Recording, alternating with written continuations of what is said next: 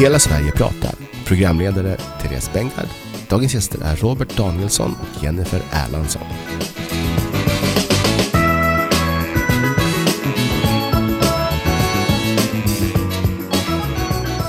Då säger jag så här, hej Robert och Jennifer och välkomna till Hela Sverige Pratar-podden. Jag vill ju faktiskt inleda med att säga grattis, framförallt till dig Robert som vann utmärkelsen Årets landsbygdsutvecklare. Och tack det... så mycket för att jag får komma med. Ja. Och tack så mycket för, för den här utmärkelsen, och jag delar den också till viss del också med Jennifer här som är med idag. Absolut. Och jag ska säga att det är ju Hela Sverige ska leva som delar ut den här. Så att det så vet vi ju att du verkligen är värdig det här priset så. Men det kan ju också vara bra att vi berättar att det är vi som har delat ut den så. Och som du säger precis, att du vill ju inte bara att det är du som uppmärksammas kring det här, utan att det faktiskt är fler som gör det i det här sammanhanget. Och en som har definitivt varit en del i den här rörelsen är just din kollega och den fantastiska Jennifer, så jag säger välkommen och typ grattis till dig också då. Tack så jättemycket. Jag, jag håller ju dock med dig att Robert är ju den som drar, han är loket i det här. Sen är vi andra väldigt glada att vi får en del av energin och kan bidra, kan man säga. Men jag, jag tycker ju verkligen att han är, han är verkligen den perfekta pristagaren till det här priset. Jag gjorde ju också så att jag vid prisutdelningen också nämnde alla de människor som vågar och slänga sig ut i den ovisshet det kanske innebär att ta sig an ett ruckel och flytta ut på landsbygden ifrån stan. De är också vinnare i det här, och det är, jag delar jättegärna med mig av det priset, att de också får känna att de är en del av det. Mm. Det, det är underbart att höra. Vi ska ju prata lite grann om det. Eh, inte kanske ja, om ruckel och ödehus och landsbygdsdrömmar. Eh, men jag tänkte också att, att jag skulle prata lite grann om det där. Att, att det här priset som vi har delat ut handlade ju om... Vi, vi såg så ja, men vi delar ut årets centrumutvecklare. Och, och på något vis så, så kände vi att ja, men vem kan bättre få möjligheten att också uppmärksamma allt det fantastiska jobb som görs på våra landsbygder. Och förutom att dela ut årets kommun och årets lokala utvecklingsgrupp, så tänkte jag nu är det dags. tjugohundratjugoett måste vi också dela ut årets landsbygdsutvecklare. Så att det är dels jättekul att vi har kommit så långt, men också att att du då var en av de första som fick, eller var den första som fick det här priset. Och nu ska vi som sagt prata om orsaken till var, varför är det så att man kan eh, skapa drömmar av eh, gamla hus. Och, och eh, då vill jag börja med att säga alltså att ni jobbar ju båda med landsbygdsdröm. Vad, vad är det egentligen? Ja, vad är det för någonting, Jennifer? Vi, vi kan väl säga så att det startade väl egentligen att vi, vi, vi visste om varandras olika arbeten, men sen kom det väl en liten sån här hotbild, tror jag, som gjorde att vi helt plötsligt insåg att vi kunde kanske göra någonting bättre tillsammans. Eller vad säger du? Ja, så var det verkligen. Men alltså på något sätt var landsbygdsdröm är ju på något sätt, som jag brukar säga, det är på något sätt en del av mitt hjärta. Det är liksom man har investerat så mycket av det man verkligen tror på, det man har drömt om i det. Och det är ju som, som Robert säger att vi, vi kommer ju på sätt och vis från två olika håll och har fick koll på varandra. Och på något sätt var det som att vi liksom kom från två olika håll och insåg att någonstans kommer vi att mötas och då kommer det bli jäkligt bra. Och det har det blivit. Vi har väldigt, väldigt roligt och vi gör någonting som vi känner spelar roll på väldigt många sätt. Och det gör oss lyckliga att få jobba med detta. Mm. Precis, och den här hotbilden var egentligen ett kommersiellt tv-bolag som ville göra någon slags goofy tv-serie där man skulle förlöjliga människor på landsbygden och framförallt sådana som tog sig en ruckel då. Vi kände inte igen oss i den här bilden och då sa vi så här att vi slår oss ihop och så gör vi någonting mycket roligare. Och det, det intressanta är ju att vi, i och med att vi kommer från två olika håll, Jennifer kommer från kommunhållet och jag kommer från den här gräsroten och räddat ödehus, så har vi fått som någon slags fristad eller alltså en arena som ingen annan riktigt fanns på. Och i den arenan så kan vi vara väldigt kreativa och faktiskt göra precis det som vi känner är viktigast för oss. Och det är en fantastisk känsla. Fast nu måste jag ingripa lite här. På något sätt så känner jag mig, när jag, när jag hör att jag är kommunhållet så får jag lite så här, ah, för var det någonting jag inte är så är det nog egentligen kommunhållet. För att jag höll på att bli galen på att vara på kommun. Det var egentligen Karin som jag jobbade med i det här Lev din dröm-projektet som då är början till, till min del av Landsbygdsdröm. Eh, och som också sitter i Hela Sverige ska leva. Hon är verkligen från kommunhållet. Jag var ju med den totalt rabiat förbannade journalisten som eh, var trött på att det bara skrevs skit om landet hela tiden. Och jag som då hade drömt om att flytta till landet från att jag var sex år och drivit kampanjer hemma vid köksbordet i ungefär lika länge, läste bara skit om det som jag tyckte var liksom det bästa som fanns. Så där var egentligen min grund. Och sen en, en liten rättelse till för att säga till mina kollegor, eftersom jag fortfarande jobbar med Bonde söker fru, så, så var det, för min del var det kanske inte goofy tv-program, men det var lite grann sådär att vi, det, det blir inte bra liksom. Det får inte bli för mycket stockholmare som ska göra landsbygds-tv. Det måste komma från hjärtat liksom. Inte bara, inte bara ut i bygda på det sättet. Jag tror Robert var nog mer orolig för plastfärgen och, och, och plastfönstren och sådana där grejer. Mm. Eh, Landsbygdsdröm är ett, ett företag som ni driver tillsammans. Eh, det handlar om matchmaking, eller är det så? Ja, det handlar egentligen om två olika delar. Det första är ju det som Jennifer var inne på, att på något vis förändra bilden av hur landsbygden förmedlas. Vi vill visa det goda livet. Men sen så på varsitt håll så kom vi fram till att den här delen som handlar om att få loss tomma hus och få dem i ny ägo är inte enkelt. Och där såg ju vi att våra kompetenser och inte minst också hjärtat som vi hade på varsin kant kunde göra ganska stor skillnad. Så att det är en slags Bonde söker fru i ödehusformat vi håller på med faktiskt. Eh, där kanske halva tiden är inte hus, utan det handlar om att möta människor och vara nästan kanske psykolog eller försöka hitta just vad mekanismerna är som gör att folk vill släppa husen och se en framtid i det. Det är liksom vår grej. Mm. Men vi vill också göra så mycket. Det är väl därför det heter som det gör. Det är ju Landsbygdsdröm. Vi, vi gör lite det som behövs, kan man säga. Men just det här att, att berätta historierna som ändrar bilden gör också att husen kommer i ett annat sken. Och det märker man inte minst när man pratar med mäklare som säger att förut så var ju liksom ett hus eller en tomt med ett ödehus på. Det var ju liksom en belastning. Nu är det liksom på något sätt en synonym med någonting som kan bli, där man kan skapa någonting själv. Och så är det lite grann. Och vi, vi ser ju det som att vi river runt i rabatterna och, och får möjligheter att odla nya drömmar. Liksom. Sen om det blir ett räddat ödehus är det fantastiskt. För det är både hållbart och smart. Men också det att blir det ett nytt hus på en tomt som någon styckar av så är det fantastiskt. För egentligen handlar det om att vi vill få fler att våga följa hjärtat och bo på landet. Om man nu drömmer om det. Och visa att det är möjligt. Men allra helst då i ett räddat ödehus såklart. Mm, härligt. Men eh, vi har ju pratat lite grann nu om det här med, med Bonde söker fru och så vidare. Du är ju lite halvkänd från det, Jennifer, eller? Hur, vad har du för bakgrund egentligen? Ja, jo, jag var ju med där för, vad blir det? tjugo sexton var jag med. Blir det sex år sedan nu då? Det är det nog. Eh, och det var, det var en stor grej. Och det var också det på något sätt som gjorde att man... man det var där egentligen grunden till hela det här kom. Därför att jag fick så många mejl från andra ensamstående mammor som jag själv. Som skrev att hur har du lyckats köpa ett hus på landet? Hur har du fått lån? Hur, har du, hur orkar du? Hur kan du? Och så vidare. Så jag vet att jag i januari tjugo sjutton startade en blogg som hette Jag lever min dröm.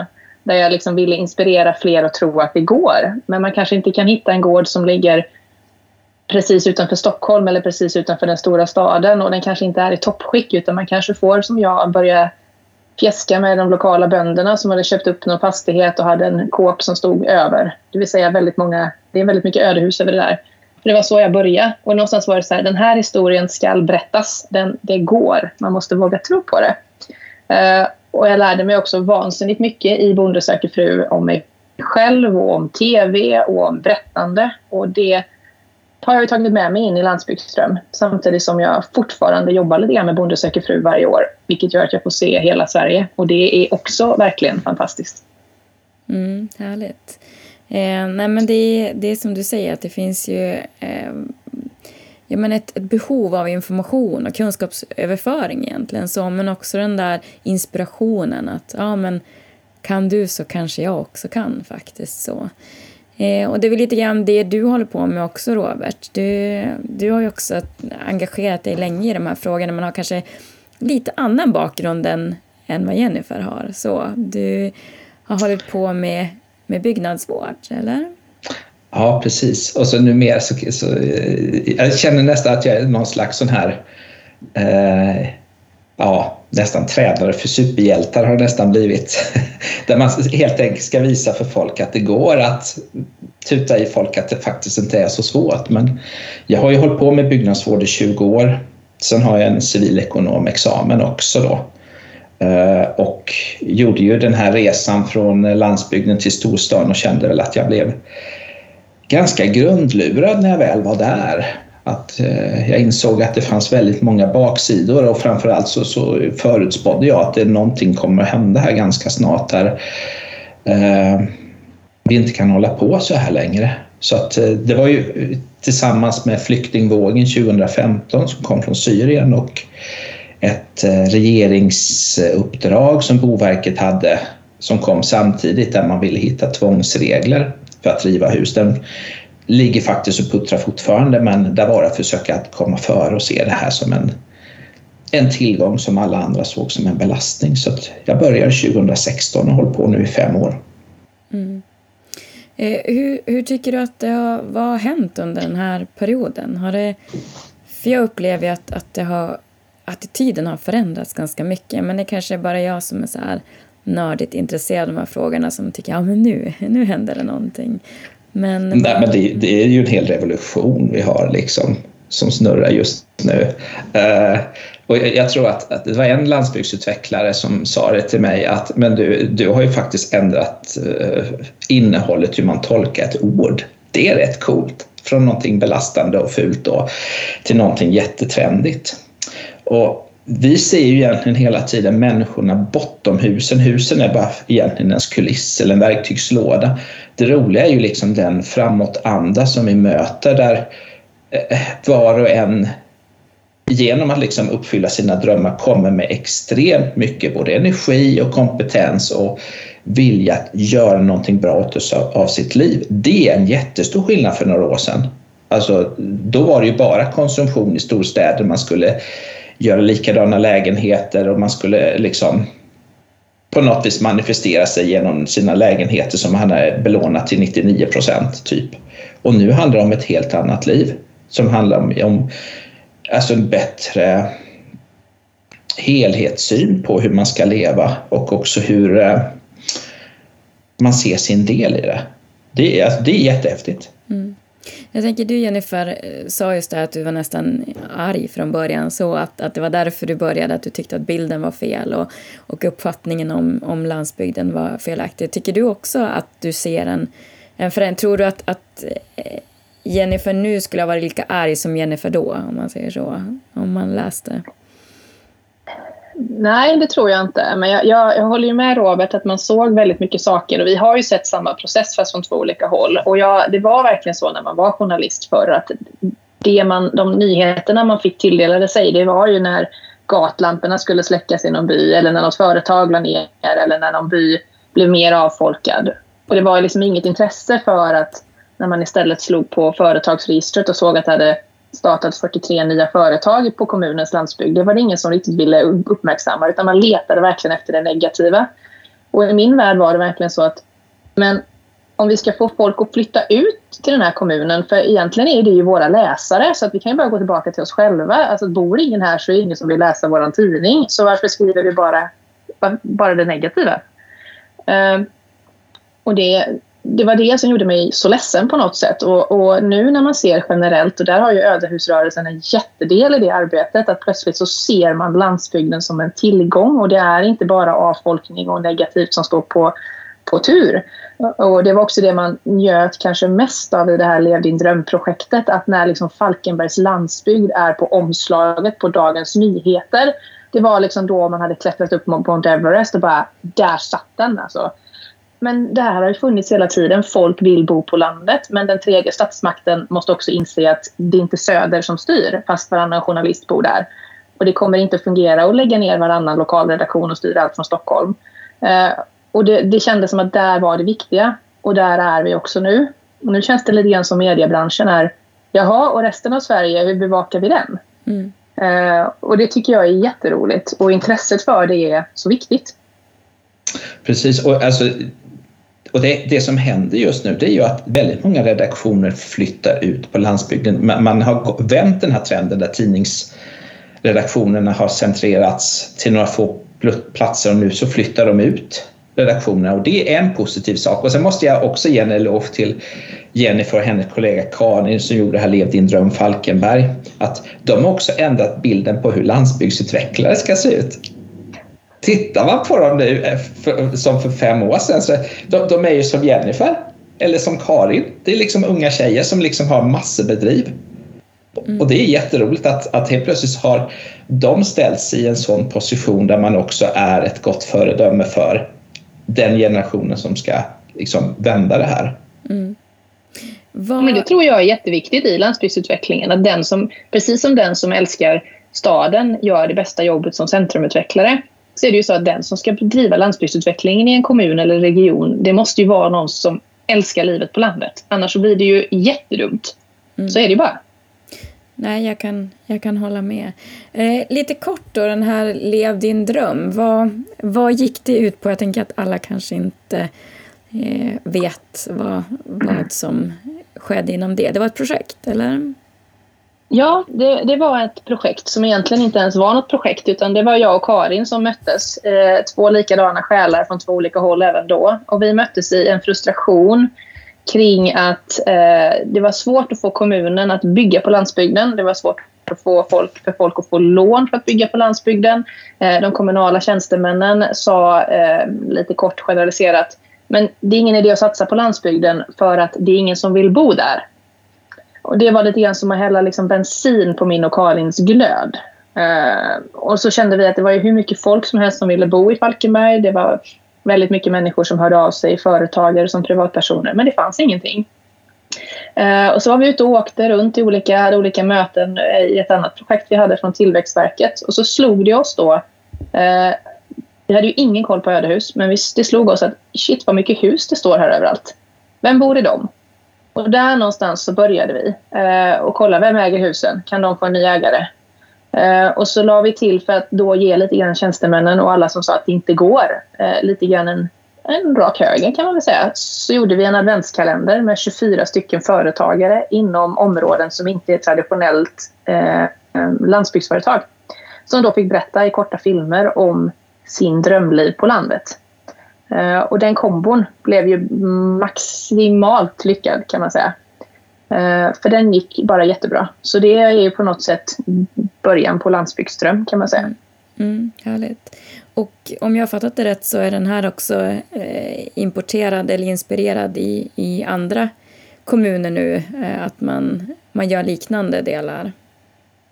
Oh ja, jag sökte när jag gjorde en föreläsning ihop med Robert för några veckor sedan, så letade jag efter vår logo, för den fanns inte kvar i min dator, och insåg att det var ju jättemånga kommuner. Det var Lev din dröm Simrishamn och Lev din dröm Oskars, Oskarshamn och Lev din dröm Hylte och Laholm, och jätteroligt. Och vi vet ju redan när vi drog igång att det var ju ett femtiotal kommuner som ville prata med oss. Jag vet att Karin har hållit jättemånga föreläsningar på det jobbet som vi gjorde. Och det, det kan jag säga att av alla saker jag gjort i min yrkeskarriär så är det nog den här som känns som att det var nog något av det bästa jag har gjort. För det, det gjorde faktiskt skillnad på riktigt. Mycket bättre än alla gräv och annat elände man har grävt fram. Det är härligt så att man känner att man gör skillnad. Och det, det gör ni ju båda två, vilket är fantastiskt. Och då tänker jag att vi kommer in lite mer, du vet så här, hela den delen som ni har med det här med ödehus och försöka hitta rätt person till rätt hus.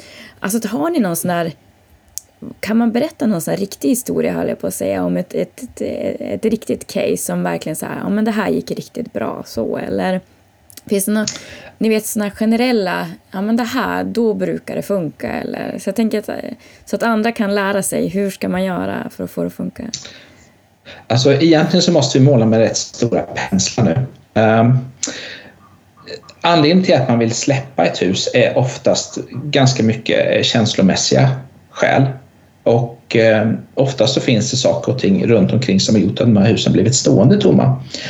Och redan där måste man börja och liksom lirka lite grann när man kont- kommer i kontakt med fastighetsägare varför det har blivit så här. Och då brukar man också ställa, men hur skulle du vilja att det skulle bli då? Och då har de oftast en drömbild som det här skulle kunna ske på. Men då måste man kanske ha en, en, så här en, en fortsättning för deras del. Är det ett plus femtiofem-boende, ett åldringsboende? Är det en lägenhet någonstans som man kan åldras i? För det är oftast äldre människor. Eller den andra sidan, och det tror jag också vi märker av när vi kommer ut, att man är otroligt rädd för vem som ska flytta in och bli ens granne. Och då ställer man den här, oftast den här kuggfrågan, så här, men vem, om du fick önska, vem skulle du vilja flytta in då? Och i många fall så, det är där vi kommer in och, och matchar ihop helt enkelt. Eh, vi har ju nästan sex eller runt sex tusen människor som vi flyttar ut på landsbygden just nu, som beskriver varifrån de kommer, hur gamla de är, vad de har för yrkesinriktning, men också vad de vill genomföra för livsmål. Och varenda sån här liten rad på den här sex tusen-listan är ju fantastisk liksom, att läsa, helt fantastisk. Och det blir ju så här, alltså, nej men som den senaste förmedlingen som, som jag hade var ett, ett hus utanför Orrefors i Småland. Och det huset saknade allt. Det var en tidskapsel, fantastiskt fina tapeter, totalt opraktiskt. Oisolerade golv och så här, timmerstomme och så vidare, men fantastiska tapeter och så där, sånt som jag går igång på. Och i den här matchningen så var det liksom... Vi får göra en till poddavsnitt med hur man går igång på tapeter-temat. Ja, lätt, lätt. Ja. Jag anar inte. Nej. Vi ska inte, vi ska inte go down that rabbit hole nu. Nej. Oh, no. No. Nej. Men, men det roliga var ju att i det här så kommer man oftast in i en berg- och dalbana, känslomässigt. Och jag är med varenda gång. Där vi försöker matcha ihop folk och så klickar det inte riktigt. Det är lite som en relation. Sådär. Man ska träffa någon ny så här och det, det är precis lika svårt. Det roliga blir ju då att när det väl klickar, som i det här fallet stadsdirektören för Stockholms stad köper det här lilla rucklet utanför Orrefors, och så vet man det att hennes tankar går till det här huset. De sitter och pratar om urbanisering av storstan. Så är det egentligen i Småland, i Orrefors, hon vill vara utanför Aplarid. Mm. Och du kunde ta på känslan. Alltså, jag får fortfarande gåshud just nu. Du, du kunde ta ögonblicket. Precis, det är nu det klickar. Mm. Och, och då så, alltså, efteråt, det var, det var liksom... Ja, men mamma var ju liksom smått förälskad själva, för att det var så häftigt att gå igenom den här käns- känslostormen. Och då visste vi också att den här berg- och dalbanan hade ju liksom vi gått igenom allihop då. Och då till slut, det, det som det hänger på, det är att de som vill köpa huset berättar, vad är det vi kommer göra för någonting? Vad är det för liv vi vill ha? Vad är det för någonting vi vill uppnå med det här rucklet? Och det, det, alltså varenda gång är det fantastiskt, men det är ett exempel. Mm. På något sätt blir det som att det, det blir en liten drog. Alltså varje gång man går in i den här listan, när man tittar i den, och så tänker man på de här redaktörerna man har haft, kommuntjänstemännen man har haft, med negativa inställningen, och så tittar du, bara bläddrar, och så stannar du så här randomly i den. Och så är det så här, ja, jag är läkare, min fru är lärare. Vi har en dotter, vi funderar på att skaffa fler barn. Vi drömmer om en så här hus med lite mark runt omkring i skogen, gärna med en sjö i närheten. Får gärna ligga avsides. Uh, man bara så här, mm, drömmedborgare för vem, vilken kommun i Sverige som helst. Och hur många kommuner har inte granskogen och de röda stugorna med lite mark? Uh, och man känner liksom, det här är så kul. Eller varje gång vi är ute på uppdragen med Landsbygdsdröm och filmar, eller när vi har varit med Roberts resa som vi nu gör i just Hylte. Alla man träffar är ju som att få injektioner av lycka. Alltså det är som att bara få mat att orka fortsätta. Man blir, så jag har aldrig haft ett jobb där man är så glad för att få jobba. Och du möter människor som ger så mycket energi. Mm. Mm. Och det roliga är ju att, att man skulle kunna säga så här, men varför fokuserar ni bara på det positiva hela tiden? Ja, därför vi ser ingenting annat. Alltså, vi, och alla vi, vi inte... andra fokuserar ju på det negativa, skulle jag säga. Ja. Men det har alltså aldrig mm. gått åt skogen då? Jo! Jo då! Vi kan säga att vi är... skogen, kan man säga. Och vi är mästare på att, att faktiskt vända det. Vi är som två gummiankor som liksom ploppar upp till ytan igen. Men det är en del av faktiskt spelets regler, tror jag. Vi har nog vant oss vid här att det, du, du kan inte, vi, vi har inget manus när vi kör. För att det är... Therese måste förstå att, att jobba med Robert som då ser liksom att alla hus är potentiella drömkåkar. Det spelar ingen roll hur nästan hur illa det ser ut, för det går att fixa.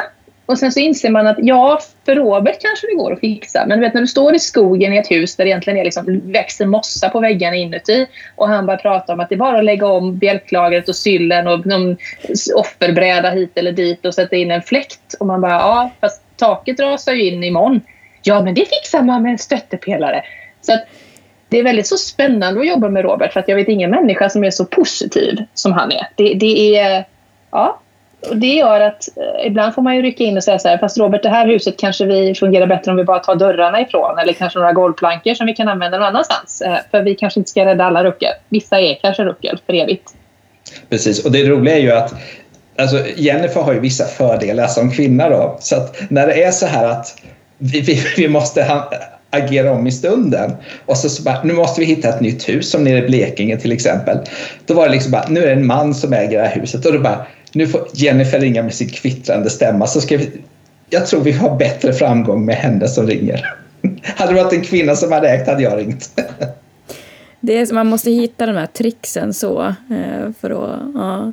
Men, nej, men det är väl så att, att det är som sagt olika förutsättningar och olika också, vad ska man säga, utmaningar som, som måste komma över så. Men Men är det något sånt där, jag tänker som sagt, allting går ju inte som exakt som man har tänkt, men, men är det något, ni vet sån här, det här ska vi tänka på listan, jag tänker om andra lyssnar på det här, vad, är det några såna där, det här, det här har vi lärt oss, så här ska man göra eller inte göra, Robert? Ja, alltså, vi kan väl säga att Lev din dröm Falkenberg var ju ett lysande exempel på hur man kan göra det bra. Där hjärtat är med och så vidare. Men jag skulle säga att många av kommunerna som gör inventeringar glömmer nästan det viktigaste i det här. Det finns två saker som är jätteviktiga. Det första är att man måste ha hjärtat med sig och inse att det här människor vi har att göra med och att det tar tid. Det är första saken. Den andra saken är att kommunen måste prata med samma språk, med samma tunga. Att det måste vara ett genomgående kommunikationsprojekt. Och det här är Jennifers grej. Men alltså, jag ser att det går fel i så många delar där man kör över fastighetsägare. Och helt plötsligt så, så, så, så inser man att kommunerna inte pratar på samma sätt. Alltså när man pratar med miljö och hälsa så pratar de om att oh, nu är det här med tvångsrivningar och vi ska sätta föreläggande på det om du inte, om du inte. Eh, vad säger du Jennifer från din kant? Nej, men jag håller väl med om det, och det är väl en sån sak generellt som folk inte förstår, att just att kommunikation är så mycket mer än, än bara skicka ut pressreleaser för väldigt många, utan det handlar liksom om en tonalitet ofta. Och det, har ju, det stämmer i Lev din dröm, och det var liksom, Lev din dröm hade fördelen att det var ett litet projekt som, som liksom uppstod av sig själv kan man säga, som flöt ovanpå en organisation som var resten av kommunen, med destinationsbolaget och samhällsbyggnadsavdelningen och kommunikationsavdelningen var ju så här, vad är det som händer? Eh, och jag är inte säker på att det hade blivit så lyckat om vi hade fötter ner i alla, alla verksamheter som egentligen hade med det här att göra, därför att då hade någon sagt, nej men alltså vi kan inte rädda alla de här ödehusen, det går inte, alla dessa bygglov, och nej det går inte, och det här är platsutveckling och det är vårat bord, ja fast vi kommunicerade, då hade det liksom krackelerat. Och jag tror att därför är det ibland viktigt att man höjer blicken och tittar lite utifrån. Precis som väldigt många kommuner har en tendens att vara väldigt... Alltså man behöver se sin kommun med andra ögon. Vad har vi för tillgångar? Vad har vi som ingen annan har? Vad är våra unika värden? Utan det ska ju vara det här härliga. Och det är även det som du får använda när du vänder dig till ödehusägarna. Inte typ strypgrepp och hota dem att släpp ditt hus, annars så får du rivnings på dig. Utan snarare att ditt hus kan bli en dröm för någon annan. Tänk att några barn leker i din trädgård. De kan få liv i skolan. Matbutiken kan vara kvar. Eh, och på det sättet. Eh, och där, det är ju fortfarande även vår största utmaning. Att få loss husen. För att de finns där. Hur många som helst. Men att få loss dem är en superutmaning. Och där tror jag att det krävs ännu mer av kommunerna. Som ofta är bakbundna genom sina regler. Och, och olika organisationer och verksamheter som ska samordna en sån här grej. Så tror jag. Mm. Men har ni gjort någon sån här trixlista till kommuner, eller har ni... Vi, vi bistår ju eh, på olika sätt i, det här, i de här eh, arbetena och, och vi har ju ett nytt stort samarbete som vi börjar med eh, faktiskt i övermorgon. Eh, men vi tror alltså att den här biten med att kanske se den, den lokala eh, förankringen måste ha mycket större förankring. Alltså där man i stort sett sätter sig i köksbordet hemma och, och, och, hos Therese och sen så säger, vad är det för någonting som ni behöver här? Ja, nästa. Jag, och så säger man, vill du ha en lista? Så jag behöver kanske nya tapeter? Nej. Nej. Ja, nej. Det var lite mer nyttobetonat. Ja, jag förstår. Mm. Mm. Men det roliga blir ju så här att när, när, man, när man säger så här att ja, men tänk om ni behöver fler förskollärare till exempel, så har vi dem på vår lista till exempel.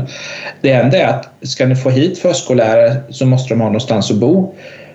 Och då brukar det oftast bli så att de börjar på att luska sina egna led. Och händer det, just det här, eh, jag har något sånt där föreläsningsexempel.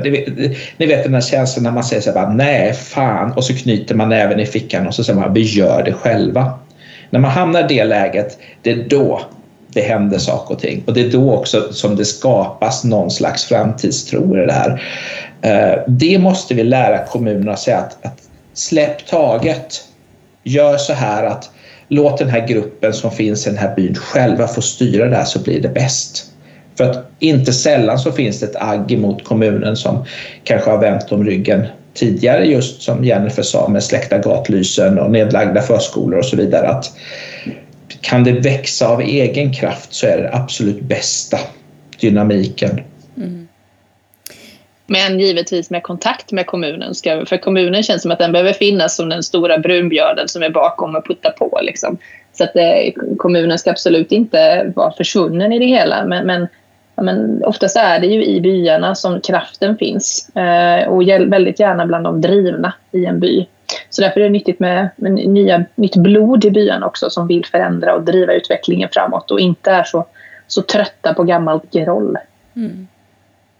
Det, det är lätt hänt att tro att just det här med, med ödehus och byggnader och så vidare blir ganska, vad ska man säga, tekniskt. Och ni vet så här, det är, som ni pratar om, det är bygg och miljö eller kanske planritningar eller detaljplanändringar och så vidare. Men när ni pratar om det så är det väldigt mycket psykologi och känslomässiga delar i det här. Och det, det är väl kanske också någonting man måste fundera på, att, att, att komma från ett annat håll. Det handlar väldigt mycket om, om andra typer av värden och att se andra saker än, än som sagt bara då.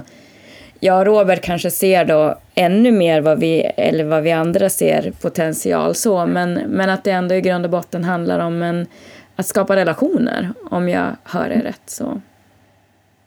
Precis, och alltså, inte sällan så är det slående att se och höra när till exempel en tjugofemårig tjej möter en sjuttiofemårig farbror. De pratar inte ens samma språk när det handlar om, och de ska försöka hitta varandra i det här med, ja, men det går ju inte att leva av någonting här, säger sjuttiofemåringen, och så säger tjej, tjej bara, jo då, jag har jobbat med mig.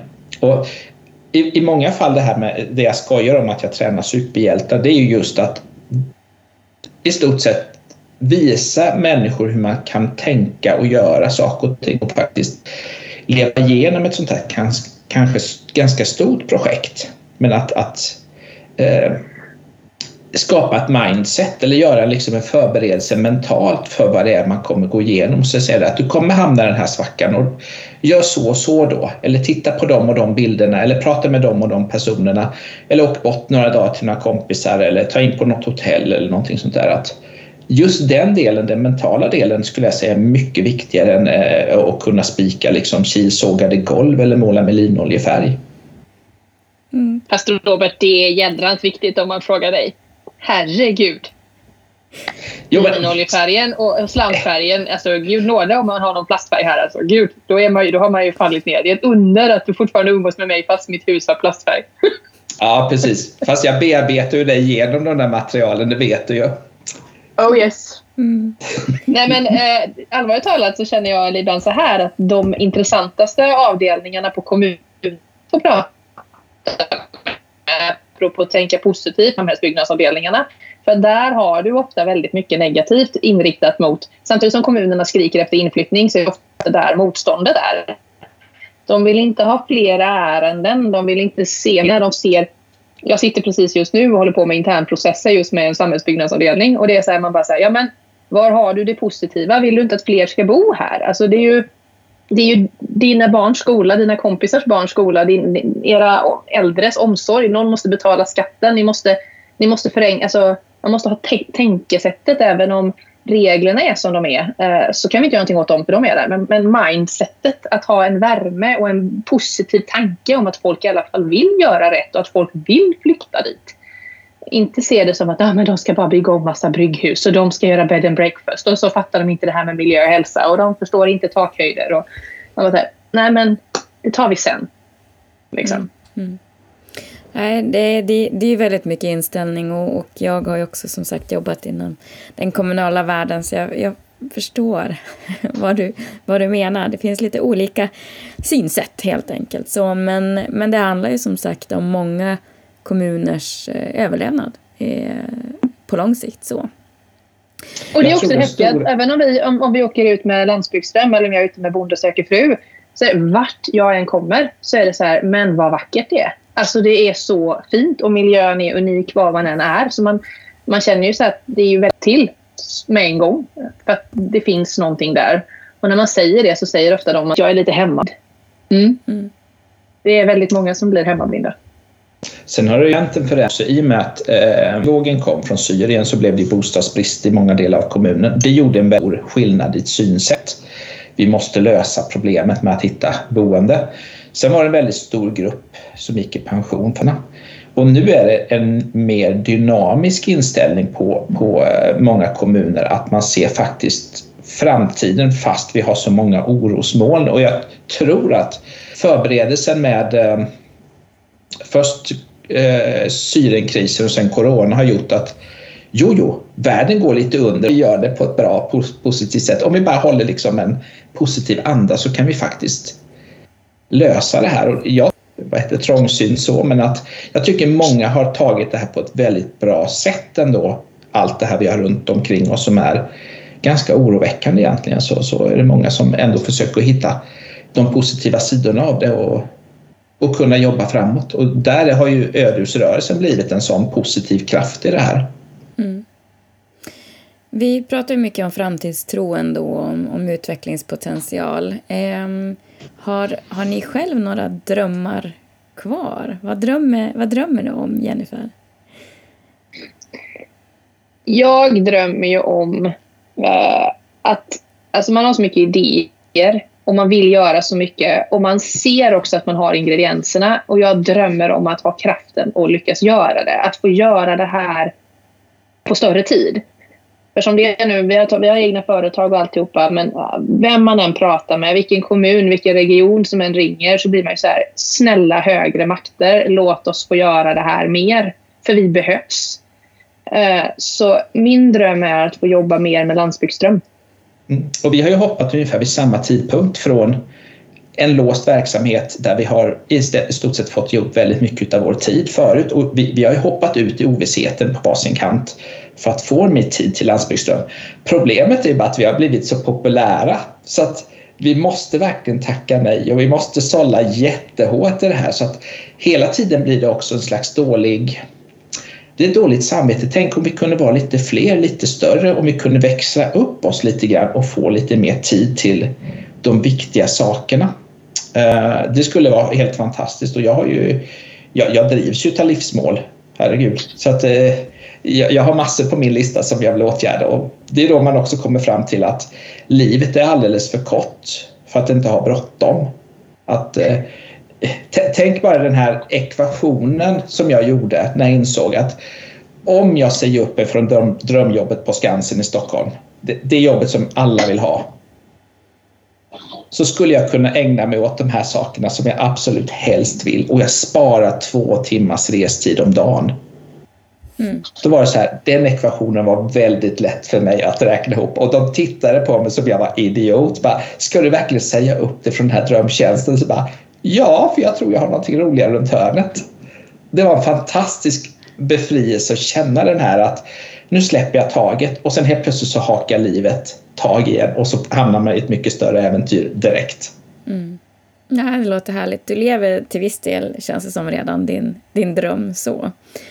Eh, jag brukar ju avrunda och prata lite grann om det här med eh, soundtrack. Jag, jag brukar säga så här att om du hade så här en, en låt som spelades när du gick upp på scen eller när ni kom in i det här programmet. Har du någon sån där eh, låt som man identifierar sig med eller som är väldigt mycket... Eh, ja men jag så jag vet inte, Robert så, såg jättesugen ut på att, att börja och berätta vilket ditt soundtrack är. Om man ska pra- ja, oh, det är djup suck här alltså, ja. Mitt vi soundtrack kanske ska är... f- fundera på om du vore en tapet. Vilken tapet skulle du då vara? Ja, ja nej precis uh... Det, det roliga blir ju att en, en soundtrack är ju väldigt mycket kapitel i en bok. För i min, jag har klara kapitel i mitt liv. Där varje kapitel har liksom sitt signum. Och jag ska nog säga att det, det här kanske den, den, det kapitlet hittills ska jag säga. Som, som faktiskt har mest positiva, glada toner. Uh, men... Alltså jag, jag tänkte så här, jag ska inte säga en låt för att det, det, blir, det blir nästan lite patetiskt. Men, men vi, vi, vi kan väl ta Queens Don't Stop Me Now då. Det låter utmärkt. Eh, det ska vi absolut inte göra utan jag tänker att vi ska verkligen fortsätta att uppmuntra det fantastiska jobb som du och ni gör tillsammans. Har du någon, någon bra eh, duettlåt nu då, Jennifer? Kan du matcha det här, eller? Du är ju en queen i och för sig, så att jag tänker att det är alltid något. Jag kände så här att det borde vara, borde vara någon, jag tänkte mer på artisten som symboliserar. Och på något sätt var det så här, jag gillar ju starka kvinnor som tror på sig själva och vågar tro att det går. Så jag hamnar någonstans på Pink och Madonna och sån här. Jag var inne lite på Express Yourself med Madonna. Att man faktiskt ska våga ta plats även om man är tjej och inte nöja sig med näst bästa utan liksom satsa lite högre oavsett om det gäller kärleken eller jobbet eller livet. Liksom. Att, nej, du, du är värd det du verkligen vill. Så det får väl bli Express Yourself då. Det finns en annan man som har tröttnat på mig genom året för att jag har sagt vad jag tycker, tror jag också. Men jag står för det. Och jag vill att fler kvinnor ska våga vara så här. Det, det låter väldigt bra och Madonna är ju också en queen och har varit länge och jag, jag kan tänka mig att, att hon har följt dig i din uppväxt också precis som i min så, så att, mm. eh, det är fantastiskt att ha fått eh, dela den här stunden med er, att höra om era inspirerande eh, drömmar men också det ni faktiskt har skapat i verkligheten. Och som Jennifer sa, att ni gör faktiskt skillnad på riktigt nu, vilket eh, det ska uppmärksammas tycker jag, men också sådär att, att man får känna det. Och det är ju det, är det som är verkligen är tillfredsställande när man får jobba med det man har hjärtat i, som, som ju uppenbarligen syns väldigt väl att ni har. Och sen också få göra det eh, i, sin, i sin vardag och skapa förändring i andra människors liv, vilket är fantastiskt. Eh, så att ni båda två är fantastiska landsbygdsutvecklare och har verkligen hjärtat på rätt ställe. Så jag vill tacka er för att ni var med och gästade våran pratpodd. Jag hoppas såklart att det här också kan inspirera andra eh, och det är ju ganska lätt att hitta er också på, som du sa, det är bara att googla Landsbygdsdröm så finns ni på olika sociala plattformar. Eh, och eh, ni har väldigt mycket inspirerande material kan jag säga, jag som följer er också dagligdags. Eh, vi som sköter den här Hela Sverige ska prata på den hoppas ju såklart att det här också ska leda till fler samtal runt om i hela Sverige. För jag är helt övertygad om det ni gör på eran plats kan man göra på många andra platser också. Med lite vilja och lite tur och envishet och jävlar anamma om jag får säga så. Mm. Ni kan såklart komplettera och kommentera våra program i våra sociala medier. Vi har Hela Sverige på alla våra plattformar. Eller mejla till den här podden som heter podden att hela sverige punkt se.